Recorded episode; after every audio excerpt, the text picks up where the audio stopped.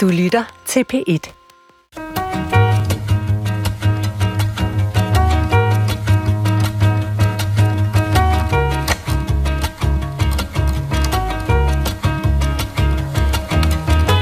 Vi skal undgå blokpolitik og lave noget bæredygtigt, og være i den grønne føretrøje og søge det brede samarbejde og sætte folk fri i rundtal. Hvordan taler politikere, siger de altid det samme, og giver det mening at sige det modsatte. Bornholm er lige netop nu den biotop i Danmark, hvor forskere kan fordybe sig i homopolitikus sprog, og vi undersøger, hvorfor vælgere bliver trætte af at lytte til de mennesker, de selv har valgt.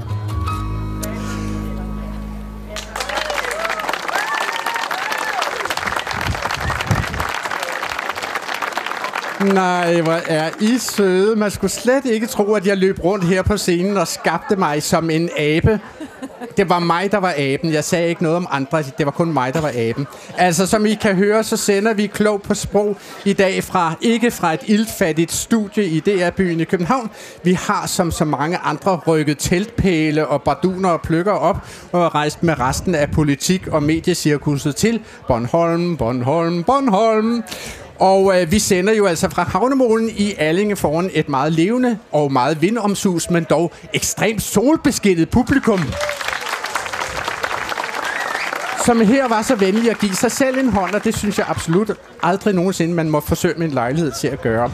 Altså, øh, øh, jeg vil gerne vende det særlige politikersprog. Det er jo det, jeg har lovet øh, lytterne her i dag, og det gør jeg med hele tre partiledere her på DR-scenen. Og min første gæst er politisk ordfører for Enhedslisten, Maj Villadsen. Tak fordi du vil komme, Maj. Selv tak. Se, og det, det var simpelthen mig en applaus, som jeg ikke opfordrede til. Så altså, det er et selvtænkende publikum, vi har her på Folkemødet, naturligvis. Hvilket jeg måske skal tage ad notam. Øhm, altså, Maj Villadsen, lad os kaste os ud i det fra toppen af. Altså, har du nogensinde hørt nogen tale om den særlige måde, politikere taler på, Maj? Ja, meget ofte. Og man Meget får det ofte. også nogle gange selv skudt i skoene. Helt ærligt, nu taler du som en politiker. Hvis man ikke... Horror, for du at vide, at du taler politikersprog. imellem. Oh my Og så god, bliver det er breaking news her. men, men tager du det til dig, Maj? Altså, synes du, at de har en pointe, hvis folk siger til dig, du, Maj Villadsen, nu taler du politikersprog. Hvad, altså, hører du, hvad de siger? Ja, folk siger det jo nok ikke øh, uden grund, så man skal, jo, man skal jo tænke sig om, når, når det lige pludselig kommer. Og jeg tror, jeg tror, det er, når man begynder at tale lidt for meget udenom. Det gider okay. folk ikke. De gider ikke det der udenomsnak, hvor man ikke er direkte og siger, hvad man egentlig mener. Nogle gange bliver man lidt nødt til at padle i politik, men, men øhm, jeg tror, det er rigtigt, at man skal være Okay, mere fair nok. direkte. Min anden gæst har vi inviteret fra den anden side af det politiske spektrum. Hun er partileder af Nye Borgerlige og hedder Pernille Vermund. Også velkommen til dig, og tak fordi du vil være med, Pernille Vermund. Og du får også en selvkørende applaus. Det er jo fantastisk. Man behøver ikke meget mere end at kigge ud over havnen i Alling, og så bliver man ombøjlet af en fantastisk øh, klapsalve. Pernille Vermund, fortæl mig en gang. Øh, nu spurgte jeg jo Maj Villadsen om det samme. Altså støder du også ind i betegnelsen politikersprog? Ja, det gør jeg. Og hvad, hvad tænker du, når du får det? Altså, siger det det til dig, om det du siger? Nej, det er ikke så ofte. Nej, Øh, selvfølgelig men, nej, men det må jeg så erkende. Altså, det er jo indimellem så... Det var en øh, dyb erkendelse. Ja, nej, men jeg, jeg, indimellem så bliver jeg faktisk lidt glad, når folk siger, hvor er det rart, at du bare taler lige ud af posen, vi kan forstå, hvad du siger. Øh, jeg ved godt, at det så blandt andre kan virke sådan lidt udiplomatisk, og hvorfor kan hun ikke pakke det lidt ind, og kunne hun ikke øh, tale lidt pænere og så videre. Den der øh, gode tone, øh, som andre politikere er verdensmestre i, øh, den har jeg sådan lidt, den må de om. Jeg, øh, jeg, Så jeg når, man når skal vi nu det, i løbet af mener det. udsendelsen går ind i begrebet politikersprog, så har Ja. vi faktisk fra dig en, som kan give os en masterclass i, hvordan vi undgår det. Jeg tror bare, man skal tale fra hjertet og sige, hvad man mener. Det var jo allerede en del af masterclassen. Du, du er allerede i gang med whiteboardet og sætte noterne op og bullet points og hvad det hedder. Okay, øh, for at det ikke skal være lyv, så har vi faktisk en partileder mere med her. Ham har vi for balancens skyld her i programmet hentet fra midten af det politiske spektrum, i det jo rigtig mange efterhånden mener, at Dansk Folkeparti er en forklædt udgave af Socialdemokratiet og omvendt. I og med, at Socialdemokratiet jo har øh, overtaget det meste af Dansk Folkepartis politik. Også velkommen til partileder Morten Messerschmidt. Mange tak.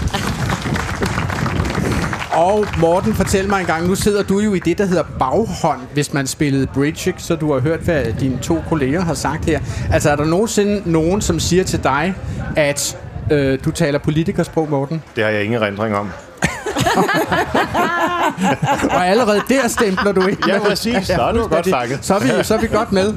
Men altså, seriøst, Morten, altså... Øh, nager det der samtidig? Er, der- er, er der folk, som siger til dig, Morten, det kan du simpelthen ikke være bekendt. Nu har du igen, altså som Maj gav jo en, en definition af det, at politikersprog sagde Maj var at tale udenom.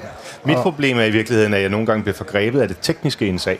Nå. Altså, at jeg, hvis jeg bliver spurgt om et eller andet, så kan jeg godt efter to minutter høre mig selv, at nu har jeg talt mig helt ned i en eller anden bestemmelse i EU-traktaten, Ja. hvor den, der har stillet mig spørgsmålet, er fuldstændig lost. Okay, og du er simpelthen begyndt at recitere paragrafer Ja, sådan noget. og give ja, navne ja. og, altså, og numre jeg godt på høre, jeg begyndte, jeg begyndte på en forelæsning, hvor det jeg i virkeligheden skulle gøre, det bare var at give 20 sekunder svar på et spørgsmål. Ja. Så det er mere min udfordring, tror jeg. Okay, fair nok. Min sidste gæst er her for at holde nålen nede i den sprogfaglige rille. Hun er professor ved Institut for Nordiske Studier og Sprogvidenskab ved Københavns Universitet. Du er jo speciale i retslingvistik og hedder Tanja Karoli Christensen. Tak for at være med her i dag, Tanja. Velkommen. Tanja, altså vi behøver jo ikke at gisne, så længe vi har dig stående heroppe på, jeg havde nær sagt skafottet, men det er teoretisk set bare en scene.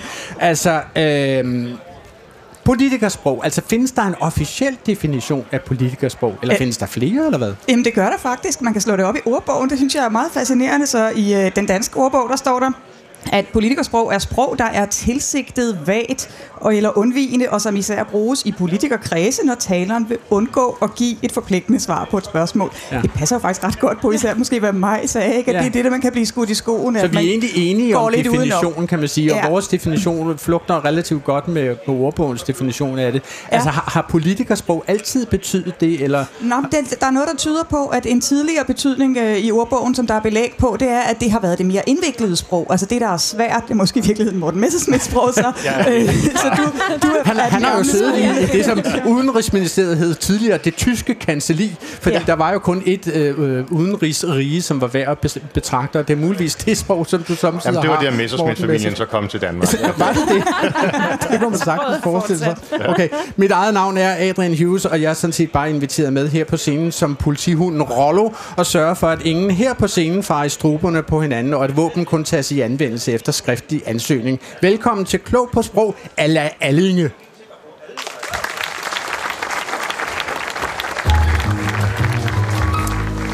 Altså, øh, lad os øh, øh, simpelthen kaste os ud i... Og der kom musikken simpelthen to gange. Man kan aldrig få for nok af jinglerne øh, i Klog på Sprog.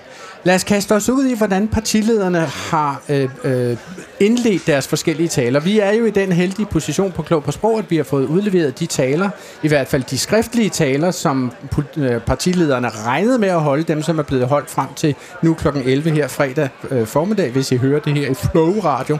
Og øh, med dig, Morten Messerschmidt, er vi jo så heldige, at vi faktisk har to versioner af din tale, fordi vi har både den version, som du skrev og regnede med, at du skulle holde. Ja. og så har vi den version, som du efterfølgende redigerede, og så går jeg ud fra, at du Det er fuldstændig som, det, som med de bedste af Mozarts symfonier. Der ligger indtil flere versioner sådan, igennem livet. Han har, øh, Dig og Mozart, I hænger sammen som ærtehalm. Jeg Yes. ser det for mig. ja, Ikke? jeg er dog ældre end 35, så jeg har slået ham på det punkt. Ja. Det er fint nok. Altså i den oprindelige version af den tale, som du ville have holdt her på Folkemødet, der øh, sagde du, jeg har glædet mig til at stå her i dag. Siden 2011 har Folkemødet været et tilbagevendende højdepunkt. Sommer, sol og Folkemøde stod der. Ja. Sagde du det, Morten? Nej, det slettede jeg. Hvorfor? Fordi jeg synes, det virkede for forblommet. Det er sådan noget, alle Forblommet? politikere ville sige. Så det Nå. stod i mit manuskript, og så lå jeg og tænkte over det i løbet af natten, og så stod jeg op klokken syv, og så satte jeg mig ud på en smuk altan og kiggede over ud over Opalsøen, Ja. og så sagde jeg, det der det er der ikke grund til at bruge tid på, fordi det, det giver sig selv. Så jeg valgte at gå direkte til sagen, som handlede om okay, børn, der bliver mere stressede. men Morten, mens vi er der, må jeg jo lige spørge, altså hvis, hvis du nu havde sagt sommer, sol og folkemøde, lå der der i sådan et lille citat fra, det er sommer, det er sol, og det er søndag, eller hvad? Ja, det kunne der jo godt have gjort. Ja, et eller andet, der ringer en klokke i baghovedet, uden man nødvendigvis tænker tanken. Men Maj, er, er du enig med Morten i, at, at øh, det er simpelthen for forblommet? Det var jo det ord, Morten brugte om det. Hvad tænker du om det, Maj? Jeg havde faktisk selv samme overvejelse. Skulle man starte med at sige, åh, hvor er det godt vejr, hvor er her dejligt, og I ser skønne ud og alt sådan noget. Og det gør folk jo, og og det det, gør er folk. godt vejr. Det gør folk. Og man kan jo høre i min mikrofon, hvor meget vind der er, så det er jo virkelig en dejlig dag i Allinge. det er det. Altså, der har jo været folkemøder, hvor det hele er druknet og simpelthen skyllet ud i kloakken. Ja. Det har ikke været sjovt. Det her er sjovt. Jamen, det er sjovt. Ja, skal vi så ikke øh, anerkende det? Jo, problemet er bare, hvis du så vil holde en tale og rise en masse øh, negative ting op, eller ting, man ikke synes er så gode, så, så kan det være sådan lidt en underlig ramme at sætte en tale ind i og sige, hvor har vi det dejligt, og, og vi spiser i, så alt, ja. alt er dejligt, og så okay. har børn det jo dårligt, og klimaet det okay. går af helvede til. Ikke? Vi det, har jo også fået øh, Sofie Karsten Nielsens tale. Hun indledte sin tale med glæden over at være tilbage her ved Folkemødet. Altså, det er jo nu 11 år gammelt, de kunne fejre, Folkemødet kunne fejre 10 års jubilæum. Sidste år, det var nok et lidt forkølet jubilæum, fordi det skete video med sådan nogle underlige A, B og C øh, grupperinger osv. Det var lidt tavligt, eller ærgerligt, kan man sige, på grund af corona naturligvis. Men Sofie Carsten Nielsen indledte sin tale over, med glæden over at være tilbage sådan her. For sammen, hold og være på det samme hold, det er den følelse, der har suset rundt i mig. Som et hus fuld af vind. Jeg tror, vi alle kender følelsen. Og ja, at vi står her sammen på folkemødet efter års fravær, det forstærker følelsen. Tanja Karoli Christensen, lad os lige øh, øh starte med selve det sproglige det her. Hvordan vurderer du Sofie Carsten Nielsens præambel, hvis vi skal bruge et flot ord, altså en fortale, som hun indleder sin tale med? Hvordan vurderer du det, Tanja? Jamen, hun gør flere forskellige ting. Så dels så gør hun det, du lagde op til i starten, det her med at forankre det i tid og sted, ikke? så vi kan mærke, at vi virkelig er her. Og det er jo sådan en øh, retorisk velkendt ting at gøre, at vi får placeret det et sted, hvor publikum også er. Vi fysisk er til stede, vi er mentalt til stede. Øh, og det giver sådan nogle positive identifikationspunkter for mm. dem, der er der. Ikke? Så det, det er sådan set øh, en, en fin øh, måde at starte på. Så har hun den der lidt sjove øh, samme punktum hold, øh, som øh, giver mindelser tilbage til valgplakater, Radikal Venstre har haft tidligere, hvor vi øh, havde sådan noget som, øh, vi lytter også til økonomer. Ja, vi og, lytter punktum også til økonomer. Ja, også til, ja lige præcis. Ja, ja, det og så, siger jeg til min kæreste. Jeg lytter punktum også til dig punktum. Ja, ja nemlig. øh, men så, så var der faktisk som en af plakaterne en, øh, den, helt, øh, den helt slemme, øh, som lød, vi stoler punktum også på lærerne. Og der er jo ikke noget, der hedder vi stoler. Altså, så skulle man jo tage en stol frem og stole. eller, ja. Pistoler okay. er der noget. Men, ja, men, men, men Morten Messersmith, fortæl mig lige en gang, altså vil du sige, øh, nu kan det godt være, at jeg lægger op til en smash, som er lidt for nem for dig at nå, men altså... At, det trænger jeg at, til, Adrian. Jamen, okay. Ja. Det har jeg ikke nogen mulighed for at kommentere, Morten Messersmith. Men, men fortæl mig lige, altså, at det her forblommet, altså når, når man står på for, øh, folkemødet på Bornholm og siger, susen, altså hun har underkøbet sagt, ja. brusende som Østersøen bag mig. Ja. Og hun har jo på det tidspunkt, når hun står på festivalpladsen, eller cirkuspladsen, som den muligvis hedder, har hun jo simpelthen hele Østersøen og Christiansø i ryggen. Hun har fuldstændig styr på kompasset, må man sige. Ja, ja. Øhm, nej, altså det, jeg tror, både mig og jeg vil stå og øh, grine i dag, det er, at det er så radikalt. Altså, øh, altså hele Hvorfor rytmen, er det det? Altså, rytmen hvordan? i sproget, ja, okay. øh, det der med de korte, øh, enkelte sætninger, de korte, øh, sådan nærmest stavelser, Øh, det er sådan ekstremt radikalt, sådan skolemesterlærer-agtigt. Ja, og Mike Villadsen står og hakker det hele op med, med håndkantslag heroppe på, Vi på scenen. kan okay. men, men altså prøv at høre, Pernille Vermund. Altså medmindre du har sagt noget andet, end, end, end din, uh, dit parti har sendt os uh, skriftligt, så indledte du din partiledertale for Nye Borgerlige med ordene. Jeg har tre drenge, som jeg hver dag glædes ved at se udvikle sig og vokse sig større. Vi bor i et dejligt hus i Snækkersten, som danner rammen om vores liv, vores liv. Den ældste bliver student i år, og om ikke så mange år, så er de alle tre fløjet fra redden og står på egne ben. Det skal de nok klare. Det har jeg tillid til. Sagde du det? Ja, det sagde ja. jeg. Hvorfor? Jamen, for det har jeg. ja, men, men man kan sige, at det her er jo indledning på din talepanel. Ja. Hvad er det for en scene? Hvad er det for et, et, øh, et, et scenografi, som du ligesom maler op her? Jamen for, mig var det vigtigt, jamen for mig var det vigtigt at fortælle, hvorfor jeg er i politik. Øh, jeg har, som jeg også siger i min tale, jeg har tre børn, jeg har et dejligt liv, jeg har øh, det største ansvar i mit liv, det er mine børn. Men for mig kommer ansvaret for mit land og kærligheden til mit land lige derefter. Og det er det, min tale handler om. Og, øh, og jeg synes faktisk godt, man kan starte positivt. Det gør jeg jo så i min tale. Øh, også positivt om stedet, vi er, og om alt det gode, vi har sammen. For jeg tror, selvom man kan være kritisk over for, hvordan det går på det ene eller det andet punkt, som vi jo har engageret os i politik for at kæmpe for at ændre udviklingen på, øh, så er, tror jeg, øh, grundlaget for os alle sammen det, at vi jo elsker vores land. Mm. Og der er så meget, vi gerne vil passe på, og mm. som vi holder af. Og Pernille, og, det er derfor, vi er her. anerkender du, at alle de politikere, som er her øh, på Bornholm i år, det er deres grundlæggende udgangspunkt, at de elsker deres land? Det vil jeg da håbe for dem, ellers så spilder de jo deres tid på politik. Ja, ja, ja. Altså man kan jo lave Jamen, det, så jamen, det er meget jo andet, som er så meget vil jeg sige. Altså, det, det er jo en meget, meget positiv note at starte tror på, kan man jeg, roligt jeg, sige. jeg, jeg tror faktisk, de fleste danskere er rigtig glade for Danmark. Ja. Så kan der være ting, vi er kritiske over for, og indimellem så er vejret for dårligt, og skatten for høj og alt muligt. Men, men grundlæggende det der med, at vi har altså et virkelig dejligt land, og vi har et fællesskab, Godt. som vi glædes ved. Maj Villadsen, ifølge det talepapir, vi har fået udleveret, så indledte du din tale øh, for, som øh, politisk ordfører for enhedslisten sådan her. Kære folkemøde, ikke alle børn vokser op med lige gode, gode kort på hånden. Nogle lander med storken i ressourcestærke kernefamilier. Andre dumper ned i familier, der bliver ramt af sygdom, sociale problemer eller arbejdsløshed. Og det sætter aftryk. Børn, der vokser op i fattigdom med stressede og pressede forældre, de bærer meget store byrder alt, alt for tidligt. Jeg gik i skole med en af dem. En, der bar på meget. Mm. Hvorfor startede, hvorfor indledte du din, øh, din tale med det her, øh, med den her fortale, eller hvad var det for en scene du ligesom øh, satte, i, satte i gang her, eller opmalede? Altså, vi har jo lige lavet en aftale, om, øh, som skal mindske børnefattigdommen i Danmark, og den vil jeg gerne tale om. Og der tror jeg, det er vigtigt at, at måske rise problemet op først, for at folk forstår, hvorfor vi så har handlet, som vi har gjort. Så det var det, jeg gjorde.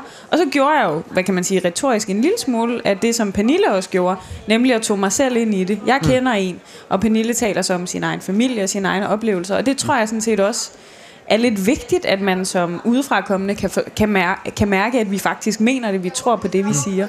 Det læste jeg også i, øh, i hvert fald den første udgave af din tale, Morten Messerschmidt, at du tog udgangspunkt i, at da jeg var barn ja. i Frederikssund, siger du Og så, det var der, den og så fjernsyn. startede. Nå, okay. Ja, så, vi, så vi har faktisk taget det samme udgangspunkt.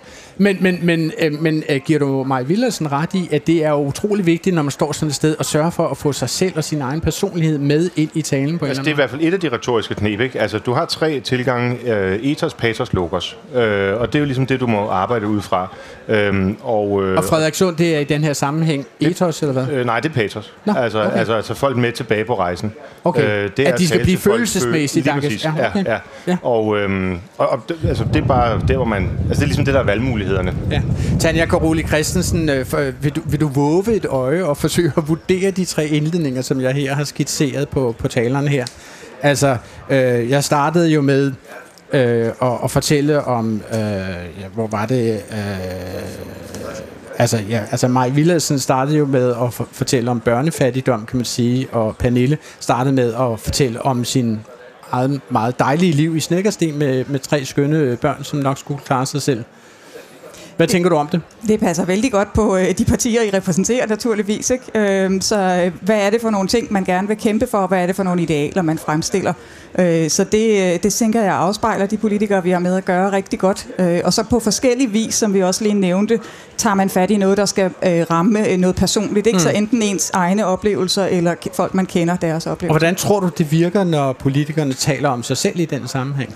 Det tror jeg egentlig virker ret stærkt. Øh, især selvfølgelig for dem, der i forvejen øh, støtter op om, øh, om det parti eller den politiker, så er der noget, man kan knytte an til. Måske kan man spejle sig selv i de oplevelser. Okay, nu skal I høre, altså i går så øh, gik vi rundt, og lidt her til formiddag gik vi rundt og talte med forskellige her på folkemødet, og øh, vi spurgte dem, hvilke ord og vendinger, som de øh, frygter allermest at høre fra talerstolene her ved folkemødet på Bornholm. Ikke? Og at det er jo simpelthen, jeg vil nærmest sige, at nu nærmer vi os øh, noterne til ordbogsopslaget i politikersprog, hvis det øh, opslag kommer med eksempler på. Og I kan prøve at høre nogle af dem her. kigge ind i. Hvad betyder det? Altså, man kigger ind igennem sådan, ligesom sådan en glory hole eller et eller andet, altså, og finder ud af, der, der, var, der var action der, og så går man videre. Når man taler uden at det sådan er konkret menneskesprog i kunstige vendinger, kalder alting rejser og ser ting på sigt. Det er en bunden opgave. Det er jo sådan noget, der indikerer, at der er en rigtig politik og en forkert politik. Hvis noget det er en bunden opgave, så er der ikke noget at diskutere. Men øh, der er noget at diskutere. beskylder hinanden for forskellige ting. Nej, men så er det den tidligere regerings skyld, eller det kan vi ikke lave om, fordi nu er det vedtaget. Men det synes jeg måske sådan lidt er at lægge ansvaret fra sig. Demokratisk samtale, gøre ting klogt, gøre ting i den rigtige rækkefølge, være ansvarlige, undgå symbolpolitik, det er de andres politik.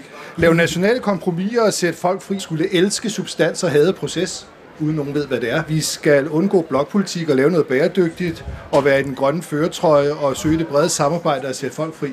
i rundetal. fremadrettet Går over er et stok og super sten. irriteret ord, hvor man bare kunne sige, i fremtiden mener jeg. Sammenhængskraft er jo et politisk opfundet ord. I virkeligheden så er det alle sammen ord, som er med til at skubbe folk væk, som er med til at få budskaber til at drukne i en sandkasse. Lad mig lige høre her på havnen i Allinge. Kunne I genkende nogle af disse her vendinger og klichéer? Lad mig høre det. Ja, der, var, der var en del, som er med på det, kan man sige. Hva- Hvad med jer heroppe på, på scenen? Altså, øh, genkender I jer selv i disse her formuleringer? Hvad vil du sige til det, Maja Villadsen? Altså, er der nogle af disse her formuleringer, hvor du tænker, af for den, det, den er jeg nok også kommet til at... Den eller dem er jeg kommet til at bruge en gang imellem. Måske har jeg banko på nogle af dem. Det kunne godt være. Du men, tænker, vi skal øh, simpelthen lege bullshit banko hvem, hvem har alle på det kan man nogle gange godt gøre nede i Folketingssalen. Man kan nærmest sådan forudsige, nu kommer der til at blive snakket om øh, sammenhængskraft, eller hvad ved jeg. Altså man kan, jo, man kan jo næsten forudsige, hvad der bliver sagt. Og det er det, der også bliver lidt kedeligt og irriterende at høre på, tror jeg. Og, og, og det der, altså det handler jo også om politisk framing, at man tager noget, som måske ikke er, er særlig godt, og så kalder man det et eller andet, hvad ved jeg, øh, et eller andet Altså at man ord. omskriver det. Altså hvis man Ja. for eksempel skal spare på noget, så kan man sige Så det er en bu- omstrukturering. En omstrukturering. En, Ja. en modernisering Ja. af et budget eller sådan noget. Ja. Ja. Morten, hvad vil du sige? Jamen, jeg synes, der, at det, jeg synes meget, det er et ministerproblem. Altså, det at komme ind i en ministerbil kan tydeligvis tage enhver form for menneskelighed fra folk. Altså autenticitet og tro på, at man rent faktisk kan få lov til at tale frit. Det, altså, hvis I lægger mærke til det, så kan man have nogle af de skønneste politikere, altså nu taler jeg bredt over alle partier, øh, som, som har en, en fri tone og et, og et rigt og farverigt sprog osv. Og, og så pludselig så bliver de pakket ind af embedsmænd, der siger altså alle mulige øh, om, at nu må du ikke forbinde dig, eller forpligte dig på nogen måde osv. Jamen, problemet og er vel også, altså, så lyder det hvis som man- et talende cirkulære. Ja, men hvis man sidder i en ministerbil, så ved man jo også lige pludselig, at det, man siger, det har bindende effekt. Det har Ja, ja, ja. ja. lovgivende effekt, eller ret tæt på det, ikke? Ja, det er trods alt Folketinget og majestæten Trods i alt, fællesskab. ja, ikke? ja, ja. Men altså, og i selskab. øh, ja, men, men, især i selskab. i fællesskab. Men, men, men, men det er jo rigtigt, at det er mere bindende at udtale sig som en del af centraladministrationen, og det gør man jo som øh, minister. Selvfølgelig, men jeg synes bare, at når man så har nogle af de minister, der rent faktisk formår at holde øh, den mere frie og uforpligtende tone, så får de jo også rum til det. Pernille, altså du, sad jo, du stod jo meget kægt lige før øh, øh, og, og sagde, politikersprog, det er nogle andre, der tager den næste bukke bruse, om man så må sige. Ikke? altså, føler du dig på nogen som helst måde ramt af nogle af de her klichéer, som kom her? Nej.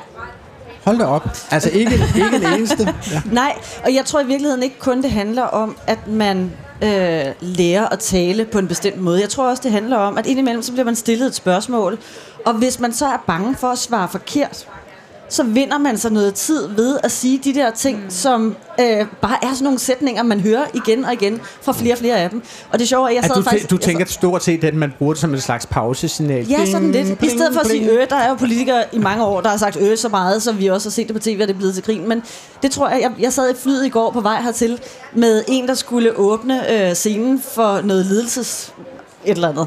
Øh, og han sidder ved siden af mig, det er en gammel ven, jeg har, og så siger han, øh, jeg står med de her ledere, som bare, altså de kommer til at køre den igennem. Det sagde han ikke sådan direkte, men mit, min version er, det risikerer at blive en stor gang bullshit bingo. Altså det er buzzword på buzzword, sagde han. Okay. Øh, der kommer Sagde han, ud... hvilke buzzwords det var? Jamen, det er sådan noget med... Øh, jeg kan faktisk ikke huske dem inden for ledelse, men det er sådan nogle... Altså, Processuel evaluering og strategisk sådan noget, brug. og også noget med bæredygtig Proaktiv. diversitet og, og den slags. Vi må gå Og så proaktivt og, han- og agilt ind i det. Præcis. Og så siger han, Pernille, jeg har brug, jeg har brug for din hjælp. Okay. Nu står jeg med de her mennesker, og jeg skal starte ud på en måde, hvor jeg får folk med, og hvor det ikke bare ender med en halv times bullshit bingo. Hvad gør vi? Og så sagde han, prøv, og så sagde jeg netop det her med, prøv at trække det ned på noget personligt.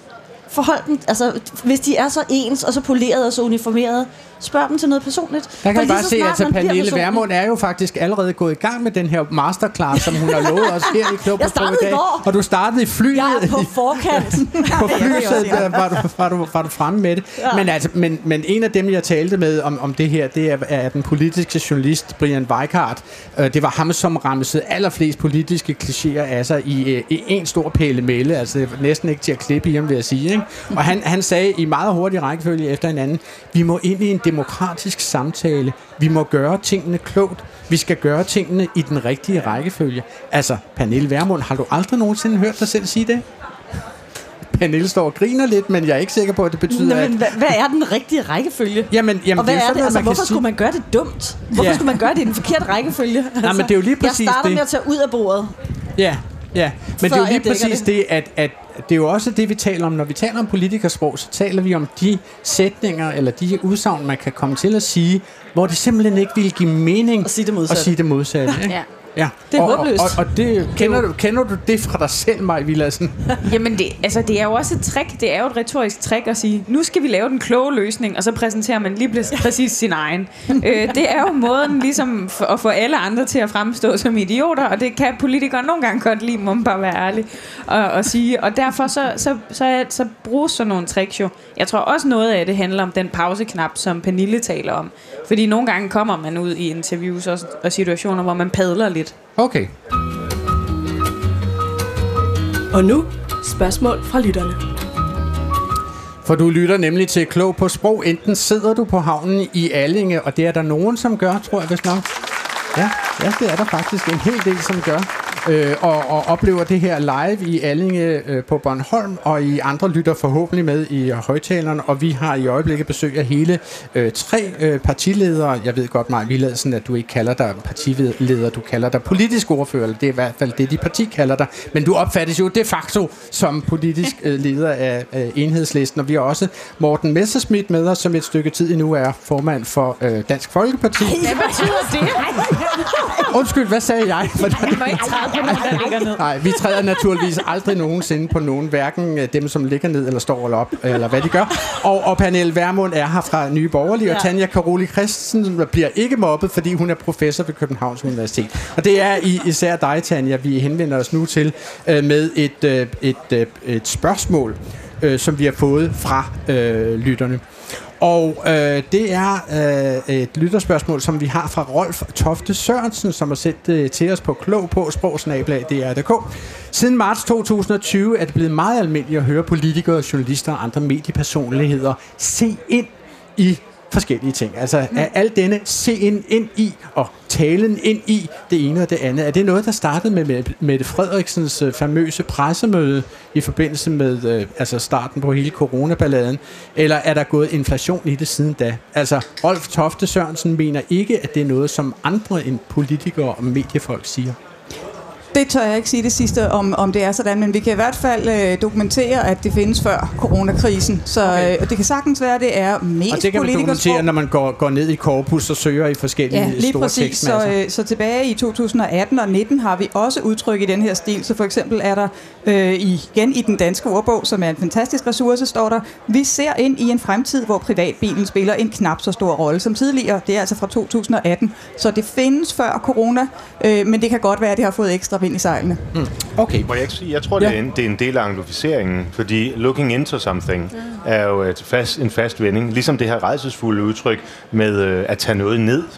Tage altså, hvor man siger, uh, well, take it down like this. Okay. Det, det er jo en relativt fast amerikansk frase, når man siger, jeg forstår det på den her måde. Nå. Og så er der sådan nogle folk, Jeg der troede, det handlede har... om at tæmme en fodbold eller sådan noget. Ja, det kunne det også være. Det vil være en, en øh, en semantisk meningsfuld sammenhæng. Altså med foden eller hovedet? Med foden at nedbringe bolden med henblik på at score. Ja, for eksempel. Ja, ja, det er en jeg enig i. perfekt definition. Men jeg tror, at, at, at de der udtryk, som, du, som Rolf øh, spørger til, er øh, et sådan animeret øh, levn fra, fra det anglosaksiske. Ja, okay. Lad os prøve at tale om det her med, at I møder jo her som, som partiledere og politisk ordfører øh, øh, jeres publikum, samtidig jeres vælgere, men ikke altid, kan man sige. Ikke? Fordi det er jo alle mennesker, øh, som kommer til Folkemødet på Bornholm. Altså, hvordan udvikler jeres tale til publikum sig, når det møder sit publikum? Jeg, forstod, jeg læste et eller andet sted, Morten, at, at der var nogen, som havde buet en smule af din tale, da du ja. Begyndte at tale om det, der hedder wokeismen. Ja, præcis. Det var jeg Ja. rigtig, rigtig glad Ja. for. Ja. Øhm, ligesom jeg er glad for, at jeg er blevet virkelig sønderlændende øh, anmeldt i politikken i dag. Det er noget af det fornemmeste, man kan som en... Øh, en A- a- anmelder, de, de, anmelder de på partiledernes taler i Nej, politikken? men, men helt det udspil, vi har jo lavet en kampagne, der hedder Det er okay at være almindelig. Ja. Øhm, og det kan man selvfølgelig ikke lide i politikken, hvor man dyrker al ualmindeligheden. Jeg ved ikke, ja. hvor Christian Jensen er, men altså... Men jeg så ham tidligere i dag. Men øhm, nej, hvad, hvad var spørgsmålet? Ja, det behøver jeg også. Nej, men det var, det var hvordan, du, hvordan din tale udvikler sig, når du står over for publikum. Og så Nå. står du åbenbart på cirkuspladsen, så er der nogle mennesker, der "Ah, det gider vi ikke at høre på. Så vinker jeg til dem. Nå, okay. Ja, smiler så kan de lære til det. dem. Ja, Ja. ja. Altså, det er meget sjældent, jeg taler med manuskript. I folketingssalen Ja. bruger jeg aldrig man- Ja. manuskript. Ja, okay. Men når jeg er Morten, nødt virker til det, det godt, her... når du vinker til dem på den måde? Ja, ja, så bliver de sure, og sådan, så bruger de endnu højere, og så får man virkelig responsen. Eller nogle gange så går de. Det er selvfølgelig ja. den uhensigtsmæssige ja. konsekvens. Ja. Altså, men, men nu nævnte du jo selv den her kampagne som Dansk Folkeparti, og du øh, har søsat her på Folkemødet på Bornholm, nemlig at det er okay at være almindelig. Ja. Skal vi lige lægge den op på Brixen, Tanja Koroli Christensen? Altså, øh, er, er det en truisme? Altså, vil man kunne sige det modsatte? Det er fandme ikke i orden at være al- almindelig. Nej, det vil være ret sært, og der er jo altså også flest, der er almindelige, og der er især flest, der selv føler sig helt almindelige, og det tror jeg i virkeligheden også nogle af dem, som øh, nogle mennesker vil kalde ualmindelige, de vil faktisk også helst bare have lov til at være helt almindelige og være i fred i deres hverdag. og nu brugte jeg i en bisætning ordet truisme. Lad os lige få det forklaret. Hvad er en truisme? Jamen, det var netop noget af det, I talte om før. Ikke? Det, det er det, der er så indlysende sandt, at hvis man siger det modsatte, så giver det slet ikke nogen mening. Okay. Maj Villadsen, altså tror du nogensinde, at du gør dig skyldig i truismer?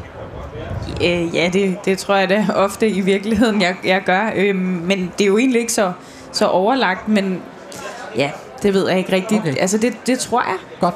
Lad os lige prøve at lave en lille quiz med publikum. Øh, fordi nu vil jeg gerne fortælle jer et citat fra en tale. Det kan være, at det er et citat fra en tale, en af de partiledere, vi har her på podiet, har sagt. Det kan også være fra en anden partileder.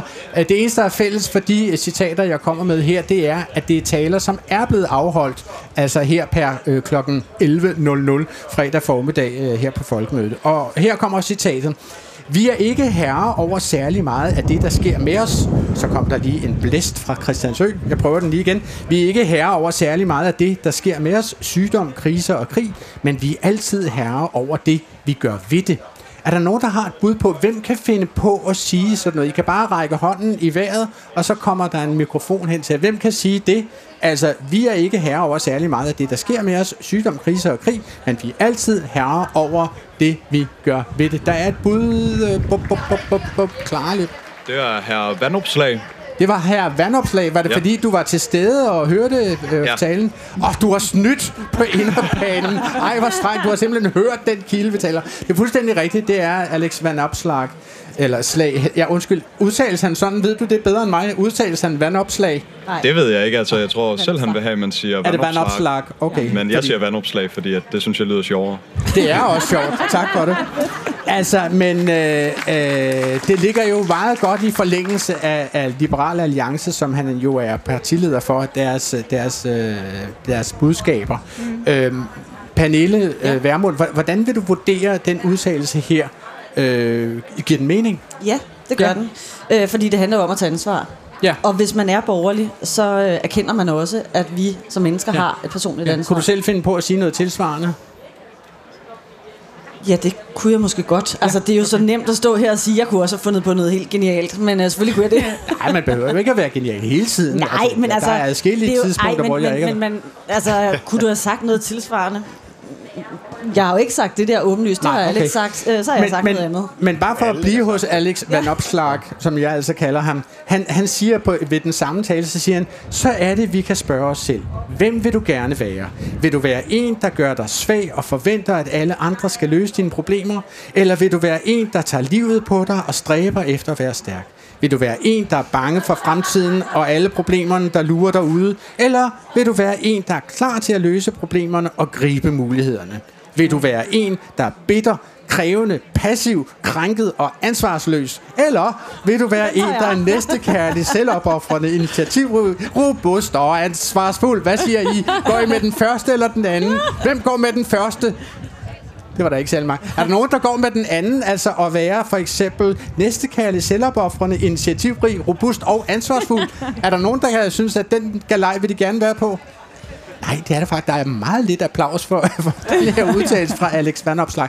Hva- Altså, Tanja Koroli Christensen, kan man, øh, kan man sige, at, at han tager målet for fuldt, eller hvad? Øh, Alex Van Opslag. i Målet for fuldt. Er det ikke munden, man tager for fuld? Øh, lige det findes som ældre udtryk målet vi, også. vi slår den op senere, okay. Morten. Ja. Men øh, ja, Et, et mål kan jo også være et tungemål, så Ja, der det kan sagtens være øh, en historisk forklaring på det der. Øh, Tanja Karoli Christensen er den eneste, som får løn for at være min løn.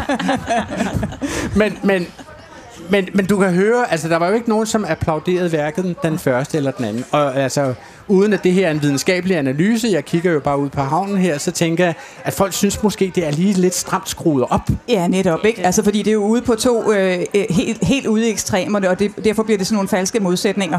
Det er jo ikke sådan, at man kun kan vælge den ene eller den anden. Ja. Rigtig mange mennesker vil bevæge sig et sted ind midt imellem, ja. lidt afhængig af, hvor store man ressour- ressourcer man har i lige Ja. den periode. Men, men, men det vigtige her er vel, hvad siger du, Mark? Jamen, øh, han prøver jo på en eller anden måde at tegne et, et skræmmebillede af, at der er nogen, der bare sætter sig i sofaen, som ikke vil fællesskabet, som ingenting vil, som intet initiativ tager, alt muligt andet. Ja. Og det, det, jeg synes jo, jeg synes, det er sådan lidt en grim også af dem øh, måde at, øh, at holde, altså, tale på. Ja, det, det gør jeg sikkert også selv på andre ja, punkter, fordi, men... Øh, det er jo, altså, sådan er 80 procent af den politiske retorik. Jeg stod på den her scene i går aftes, inden de der klimatosser kom og afbrød det hele, øhm, og, øh, og hvor, Den vi havde en velfærds, retorik. hvor vi havde en velfærdsdiskussion. Og det eneste rød blok, det stod og sagde, det var, at alle de borgerlige ville bare skære velfærden fuldstændig ned, og vi vil fyre syge, øh, sygeplejersker og læger, ja. og jeg ved ikke hvad, og I ved udmærket godt, det ikke er rigtigt. Altså, vi skal Øh, lige forklare, Morten, at, at, Så det at, hele at, bliver jo øhm, meget karikeret. Clement Berend Kærsgaards ja. debatten i går på DR2 blev jo afbrudt af, at der kom nogle klimaaktivister, ja. som gerne ville tilsikre sig adgang til direkte fjernsyn på DR.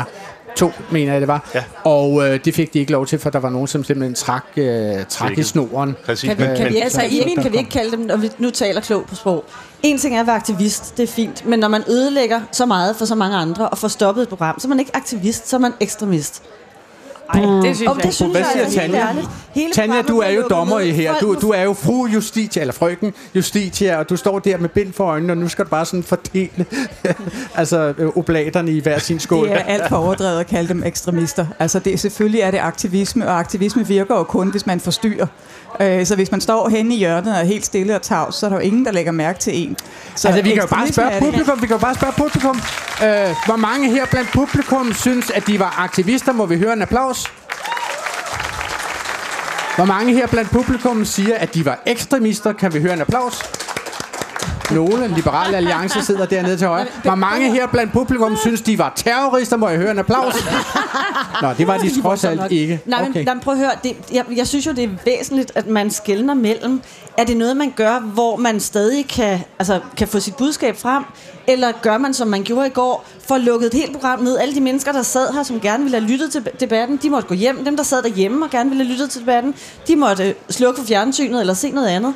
Det synes jeg jo er at gå til ekstremerne. Jeg er med på, hvis man gerne vil have sit budskab frem, så må man gøre et eller andet. Men de bliver jo ikke hørt, og vi fik ikke engang mulighed for at diskutere klima, fordi debatten Man, blev man, lukket man, ned. men det er vel objektivt at sige, at det var imod folkemødets øh, ånd, at man Ja, det håber jeg noget. altså, man synes, fordi ellers så kan vi jo ikke holde folkemøde. Altså, det er jo bare et faktum. Man kan jo ikke have debatter, hvis alle debatterne bliver lukket ned. Det er utroligt spændende at høre på. Det var simpelthen Oscar-versionen, man bliver spillet ud, ikke? Altså, øh, fordi jeg vil gerne lige spille, jeg vil gerne lige øh, komme med et citat til, som publikum nu skal gætte på, hvem det er, som har sagt det her. Det, der kommer et citat, det lyder sådan her. Alene det, at vi kan være her sammen. Vi lever i et samfund, de fleste misunder os. Ikke et samfund uden fejl, men vi har årti for årti udviklet det, så vi i dag altid har mulighed for at gøre noget. Forandre noget. Er der nogen, som vil give mig et bud på, hvem kan finde på at sige det her? Jeg faldt helt i søvn. Undskyld. jeg, undskyld, jeg, jeg forsvandt helt væk. Det var Pernille, som Sorry. faldt i søvn. Ja, det var forhåbentlig du ikke faldt om mit bag ved pulten. Pernille var det ikke. Gætter vi på. Uh, har I et bud her på scenen? Mor- Morten Messerschmidt har et jeg bud. vil sige uh, Mette Frederiksen. Mette Frederiksen? Ja. Jeg, jeg tænkte også, det lød lidt socialt. Altså, hun har jo ikke uh, holdt sin tale her på folkemødet endnu. Har hun ikke Så- det? Nej, jeg synes, ikke? jeg har hørt hende hele tiden. Prøv lige at sige det igen, for jeg røg simpelthen... I stemplet ud. Hvad tror du, uh, Pernille? Jamen, jeg kan simpelthen... Jeg røg... Nej, altså, okay. Ja, du det stempler ud. Jamen, jeg, ja, nu kommer den. Og det er sidste gang, jeg siger det. Nu skal jeg knæspark med høre efter. Ja. Altså, i åbne demokratiske samfund som det danske, løser vi konflikter gennem åben debat. Argumenter står sin prøve. Der er højt til loftet og plads til nye stemmer og idéer. Det har skabt frihed, udvikling og velstand. Oh, det, Det, det kunne godt være radikalt. Ja. Hun har jo været på. Kunne det ikke? Ja, ja Maj Villadsen mener, det er radikalt. Ej, Hvad det, er siger ham, Morten? det er ham, der egentlig burde være radikal, men har stiftet sit eget parti, fordi Nå, han gerne vil være formand. Ja, er det ikke Lars er det Løkke. Rasmussen? Ah. Nej, altså så vidt jeg husker, så er det her den tale, som du, Morten Messerschmidt, sendte os, som du, som du ville have holdt her på, på folkemødet. Altså, det var den første version. Nå, det er den af- første den- version ja, ja, af det er den min første, tale. Ja, din Nå. tale. Ja. Men det er rigtigt. Og, og det, som du havde forestillet dig, altså tirsdag nat, eller Der var hvad det en var. grund til, at jeg skrev det op. I åbne demokratiske samfund som det danske løser vi konflikter gennem åben debat og argumenter står sine prøver, der er højt til loftet med plads til nye stemmer og idéer, det har skabt frihed, udvikling og velstand. Ja. Okay, ja. Men altså, men, men det var mig, som kiggede forkert i mine papirer, fordi det citat, som du faldt i søvn til, Pernille ja. Vermund, det er øh, følgende. Alene det, at vi kan være her sammen. Vi lever i et samfund, de fleste misunder os. Ikke et samfund uden fejl. Men vi har årti for årti udviklet det, så vi i dag altid har mulighed for at gøre noget. Det er det, jeg Forandre tror... noget. Ja. Og det er hvad? Det, det tror jeg er Lars Lykke. Det tror du er Lars Løkke Rasmussen, Ja, nu tidligere statsminister. Ja. Ja. Det lyder sådan. I Og, og øh, hvad, hvad siger jeg så, og partistifter faktisk, øh, ja, ja. ja. Lars Løkke Rasmussen. Ja, det den er ham, det vi, er vi ham, taler vi om den samme Ja, ja, slags. ja, Ja, ja, okay, ja. fair nok. Nej, ham var det ikke. Hvad Nå. tror du nu, Pernille? Kunne du, kunne du holde dig vågen anden gang, jeg læste op? Ja, men jeg prøver sådan igen, og, altså det kan godt være, at det blev det ikke- lidt sent i går, men, men jeg prøver sådan at, det er to citater som, undskyld, men det er sådan lidt bla bla. Ja. Ikke? Det er sådan, altså, Ja. Ja. Pernille siger det, altså bla bla er faktisk det, jeg har som, som fallback position, som jeg sætter ind, øh, indsæt øh, blankt her, og i hele mit manuskript står der bla bla, men altså det her var faktisk et rigtigt citat. Du får den sidste chance, Maja Villadsen. Det lyder Hvem? lidt som sådan noget regering ind over midten. Vi kan lave løsninger i fællesskab. Så jeg Tror tror, det er? Sofie Karsten. Det er Sofie Carsten Nielsen, mine damer og herrer. Og der er en stor kasse med chokolade på vej til Maj Villadsen fra Enhedslisten. Og du, husk, du skal jo dele den med hele Enhedslisten, Ja, Maj. Sådan er det, det er jo. sådan, vi er. Ja, det er sådan, vi er. Selvfølgelig. Godt. Okay. Nu skal I bare høre. Altså, øh, vi taler jo også om selve drømmen, drømmen om folkemødet. Det vi godt kunne tænke os skulle ske øh, ved folkemødet. Og i går så gik vi rundt og spurgte forskellige, hvad de virkelig godt kunne tænke sig skulle ske her på folkemødet. Og den første gav os ikke det svar, vi havde regnet med. At det blev, øhm, hvad hedder det nu, at det blev aflyst. Ja, det var jo så altså Silas på fem år, som synes, at det var mega nederen og kedeligt at være til folkemødet. Men heldigvis kan man sige, det er jo ikke decideret lavet til femårige. Altså, man får jo ikke altid, det, hvad var man ham, det var, drømmer kan være, det var ham, der havde arrangeret det der klimaaktivisme i går. For det blev jo faktisk aflyst. Ja, det blev nemlig aflyst. Så han fik faktisk sin drøm vilje. øh, øh, gjort til virkeligheden. Okay, men nu skal I høre, hvad andre har sagt til os, at de godt kunne tænke sig, at de kunne høre ved folkemødet. Det lyder sådan her. Det fedeste vil jo nok være at udskrive et valg. Ej, det er måske lige lidt for hastet. Sæt benzinpriserne ned nu. Fjern afgiften. Altså, gør noget. Jeg kan bare godt tænke mig, at de deltager med deres personlighed. Det er jo ikke så meget, hvad de siger, det er mere, hvordan de siger det. Nu har vi lige øh, set en debat, hvor Ida Augen kom med et udbrud, hvor man kunne mærke på hende, at hun viste temperament. Altså, hun, hun talte fra bunden af sit hjerte, kan man sige. Inflationen raser. Alting bliver dyrere, folk er trætte af det. Og man har sådan en fornemmelse af, at selv supermarkederne spiller med på en eller anden krig i Ukraine, hvor de alle sammen kan tjene lidt mere på at, at pumpe priser på smør og olivenolie i vejret. Ikke? Der kunne jeg godt tænke mig, at nogle politikere tog ansvar og sagde, nu fjerner vi nogle afgifter, nu gør vi noget for at hjælpe almindelige mennesker, så de kan komme igennem deres hverdag. Jeg vil gerne have, at de overrasker mig. Jeg vil gerne have, at de overrasker mig med klarhed og menneskelighed. Det er vel nærmest det. så kan jeg jo godt lide, når politikere, de, jeg kan jo godt lide, når de stiller konkrete forslag, men så også siger det, de så vil sortere fra. Det er simpelthen, at man gør opmærksom på, hvad er prisen, omkostningen for det, jeg vil. Jeg vil ønske, at politikerne kom og talte om tvivl. Om at være i tvivl, om dilemmaer, om at løsninger findes på en skala, at det ikke er noget, der er sort og hvidt. Nogle gange så skal man måske også genoverveje de beslutninger og de meninger, man selv har, fordi man måske får nogle nye input fra nogle andre mennesker. Og det kan jo krydre ens egen øh, tankegang. Hvad siger I her på pladsen i Allinge? Synes I, at der er kommet nogle meget gode bud på, hvad man kunne forestille sig, at man fik fra politikerne i løbet af folkemødet? Det er det, jeg vil kalde en måde, mådeholdende blot. Hvad siger I her oppe i panelet? Altså, jer tre partiledere. Altså, øh, du hører, Pernille, at, at der bliver efterspurgt tvivlrådighed. Og sige, ja, selvfølgelig har det omkostninger. Når vi gør noget, så må vi lukke for noget andet. Ja, jeg kunne også høre, at det var en uh, politisk kommentator og tidligere Ja, dem spin, spindoktor for Venstre, der, der udtalte sig lige Ja, der var Søs Marie Serup men og Brian Weikart, men også mange såkaldte almindelige deltagere og, og jeg øh, blev mærke i, at mange af dem, som var almindelige, fordi nu kan jeg jo kende stemmerne på dem, som, øh, Ikke var ja, det. som ikke var det, øh, eller i hvert fald flere af dem. Ja tak til lavere afgifter. Helt naturligt. Ja tak til at udskrive valg. Vi vil gerne have en ny regering. Øh, ja tak til mere menneskelighed blandt politikere, øh, så man kan mærke folk. Men, altså, men hørte du, ja. at der var nogen, som efterlyste tvivlrådighed? og som, var, som ikke kun Det er var jo de menneskeligt, det er jo menneskeligt at være i tvivl, så Ja. det, synes Marie Seup siger, er jo en Jamen, det er ikke en, kun øh, Søs. Marie Serup, Nej, det er med altså, på, men det er en, en jeg kunne også det er finde på at sige det, Det kunne du, ja. men jeg, jeg tror, at det andre måske ville sige, er det, som de almindelige mennesker sagde. Vi vil gerne kunne mærke folk, og det at kunne mærke folk er jo også, at man kan mærke, at her skal jeg skulle lige overveje, hvad mit svar er. I stedet mm. for at lave alle de der broer og udenomsnak. Hvad siger du til det, Bare sige, Morten? det ved jeg Det faktisk tror jeg er meget mere, altså påkalder mere respekt. Jeg var i News K i går, hvor jeg blev spurgt til det her med kvindelig værnepligt. Ja. Og der er jeg oprigtig i tvivl. Altså, jeg synes, det er svært. sige Ja, altså, jeg synes, der, du ved, det er sådan den, den historiske traditionen overfor, skal man gøre noget, som sådan virker rigtigt bare i en nutidig sammenhæng. Og der er der bare sådan et, som sådan et, en, en gammel sind, der er lidt øh, øh, Men- i begge lejre. Lad mig lige høre fra dig, Det Maj. Nej, jeg, bare, jeg vil lige høre fra mig- Villadsen. Altså, hvad tænker du? Altså, kan du forestille dig, at man kom til et møde, hvor man ikke var mur og nagelfast og sagde, ja, vi i enhedslisten mener, og sådan skal det være, nu skal I bare høre. Men at man også samtidig sagde, jeg tror faktisk, at der er noget her, som vi måske skal have på værksted, eller det her skal vi lige tænke lidt mere over.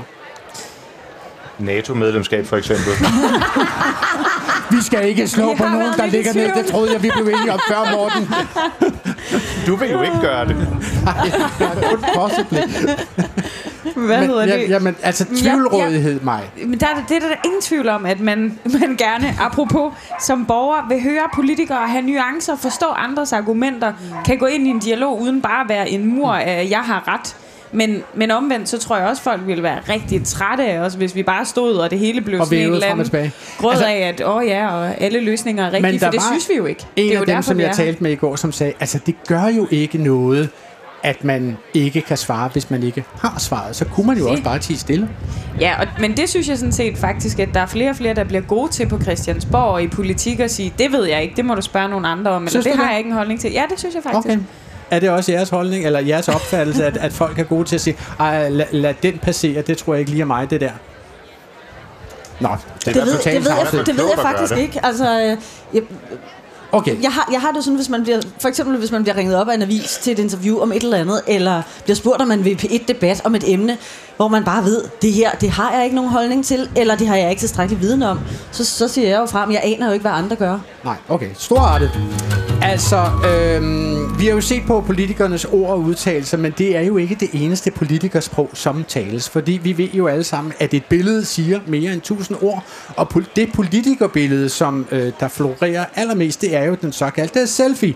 Og øh, det bliver der rent faktisk forsket og skrevet akademiske opgaver om. Og Johannes Stilling, som kommer op på scenen sammen med os nu, øh, er retoriker og er kommunikationsansvarlig øh, for NGO'en Ungdomsbyrået.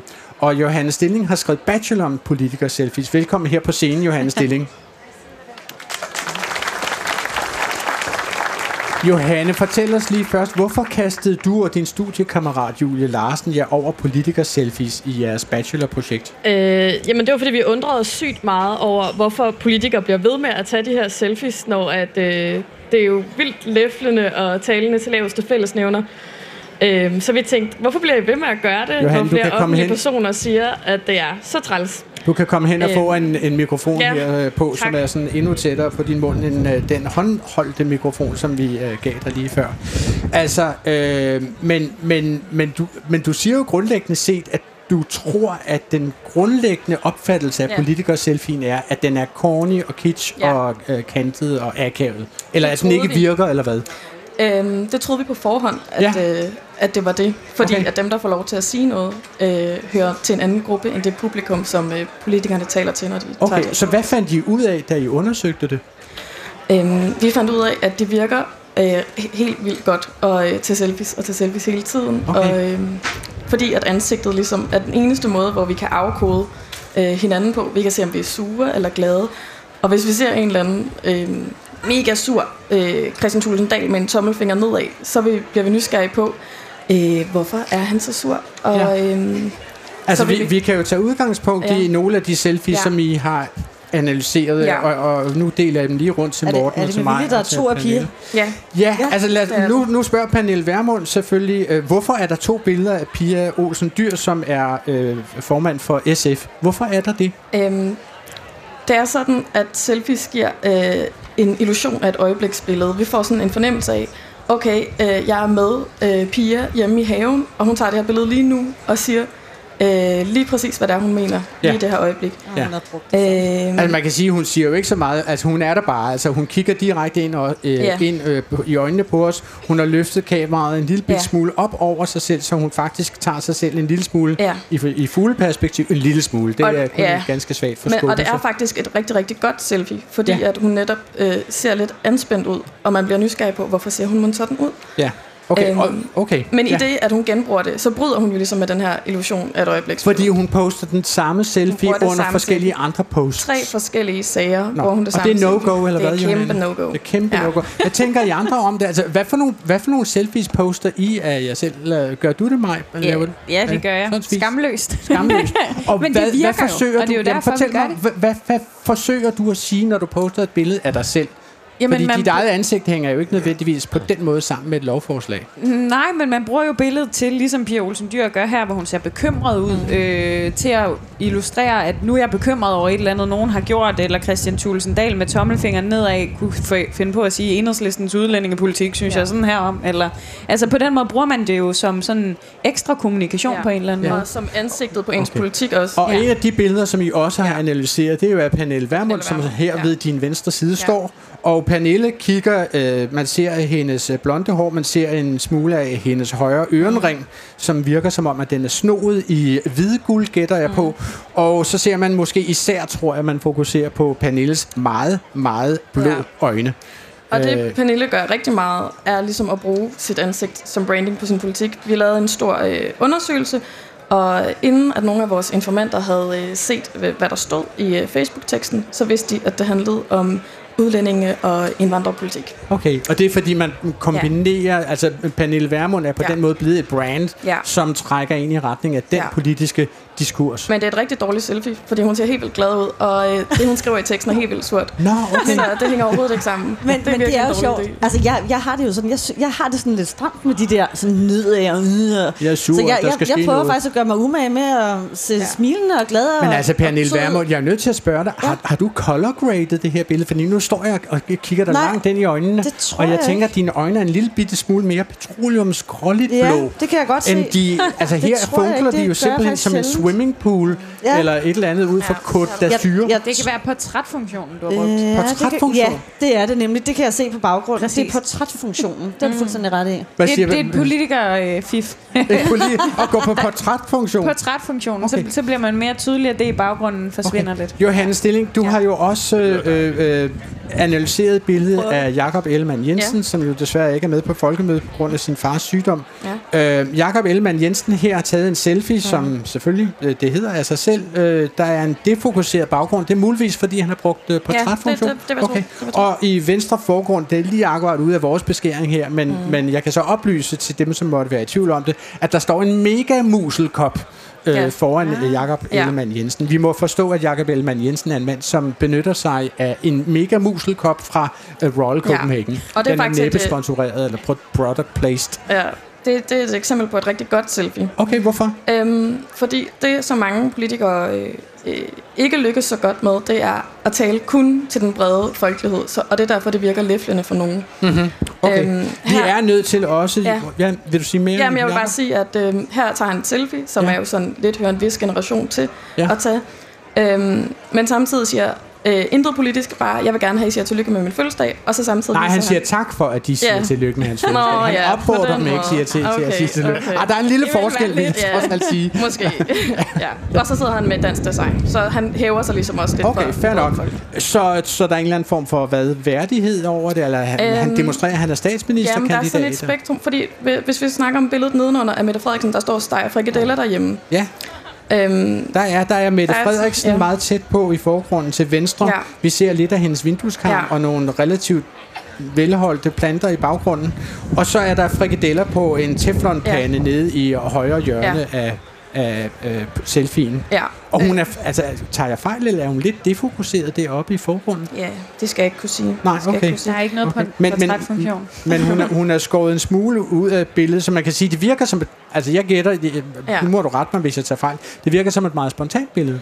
Jamen, det er jo det, hun gerne vil have os til at tro, i hvert fald. Der er Okay. ingen af de her selfies, der øh, ikke er øh, velovervejet. Er, er, er clearet med Socialdemokratiets Ja, ja, pressetjeneste eller sådan noget. Det, det, Det kan have været gennem hele. møllen, tror du. Og hvad spiser men, vi alle sammen Men hvad, så fortæl mig, hvad får Mette Frederiksen sagt om sig selv? Hvilket sprog taler hun med denne selfie? Jamen, der taler hun som private med det og øh, laver aftensmad til sin familie efter øh, 17 timer på arbejde, og nu skal hun bare hygge derhjemme. Så hun ligesom vil give øh, et indtryk af, at hun er helt almindelig menneske, ligesom øh, alle os andre.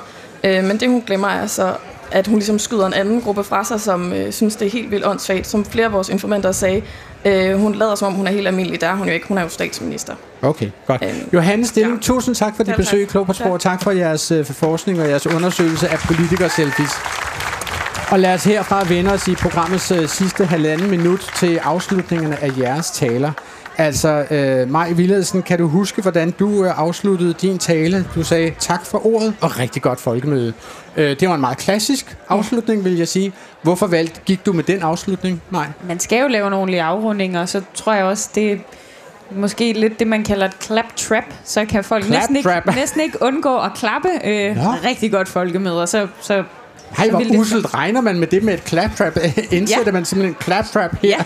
Hvad havde du for et Skamløst. claptrap, Morten Messerschmidt, da du Ja, jamen, rundede Jamen, for sjov nok, folk de klapper altid, når jeg forlader scenen. Øh, så, Nu kan vi se, om det også bliver tilfældet i dag, Morten Messerschmidt.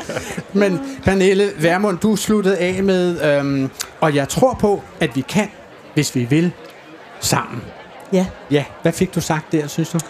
øh, at jeg tror på, at det her kan lade sig gøre. Altså, nej, men det, det er jo noget Du med... var lige- du var lige ved at gentage det. Ja, nej, men det er jo noget med, at, at faktisk i virkeligheden hele talen at sige, det som jeg indledte med at sige, vi har så meget godt, og jeg tror vidderligt på, at hvis vi, hvis vi, hvis vi går sammen om det, så kan vi godt i den bevægelse, vi gerne vil skabe og vil være, øh, forflyttet Danmark i den retning, som er en bedre retning. Ja. Øh, Morten så det er Messerschmidt, håb øh, hvis du kan løsrive dig fra din telefon et kort øjeblik. Jeg var en har- selfie. Var du, det var du næppe. Er der sket noget, vi skal vide? Det er bare nødt til at spørge her. Nej, ikke godt. ikke, ikke nu. Men uh, nej, jeg skal jo ikke følge med i dit sms-feed. Men, men lad mig lige høre. Har du et bud på en, en, en god og claptrappende øh, afrunding af Klog på Sprog her i dag? Nå, altså, det der altid er godt, det er at engagere folk. Altså Ja. et eller andet med, så lad os nu gå ud og gøre sådan og sådan, og nu kæmper vi for den her sag. Så hvis du, altså for eksempel, kunne du kunne opfordre folk til at virkelig gå ud nu og behandle det danske sprog med respekt. Ja. Og lad os nu alle sammen gå ud og, og tage munden for fuld, og målet for fuld, og altså tale op Og til gentage alle de fejl, jeg har lavet i hele udsendelsen. Og jamen, tusind tak skal du have, øh, Morten Messerschmidt. Og tak til alle mine gæster. Øh, Det var jo altså det nye borgerlige Pernille Vermund og politisk, øh, øh, hvad siger jeg så? Enhed, altså politisk ordfører for enhedslisten. Maj Villadsen, og professor ved Institut for Nordiske Studier og Sprogvidenskab ved Københavns Universitet, Tanja Karoli Christensen. Programmet her var tilrettelagt af Clara Witt og Svala Sigfuser Dottir, og med Henning... Jeg sagde tak til Morten lige Jo, før. Jeg har ikke bestilt andet hele programmet igennem at sige tak til Morten. Nu må det altså snart høre op. Der var lidt ondt af ham i dag. Også tak til ham, som stod for teknikken, Henning Solon Mortensen. Vi er tilbage den næste fredag, øh, lige op til middagsradiovisen på Genhør. Gå på opdagelse i alle DR's podcast og radioprogrammer. I appen DR Lyd.